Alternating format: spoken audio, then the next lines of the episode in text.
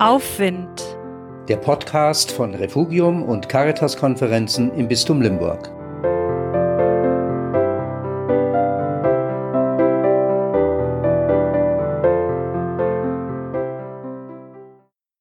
Zuspruch.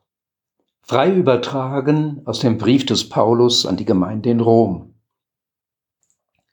Wenn Gott für uns ist, wer kann uns schaden? Für uns hat Gott alles hergegeben, selbst seinen Sohn. So reich beschenkt können wir gar nicht getrennt werden von ihm und seiner Liebe.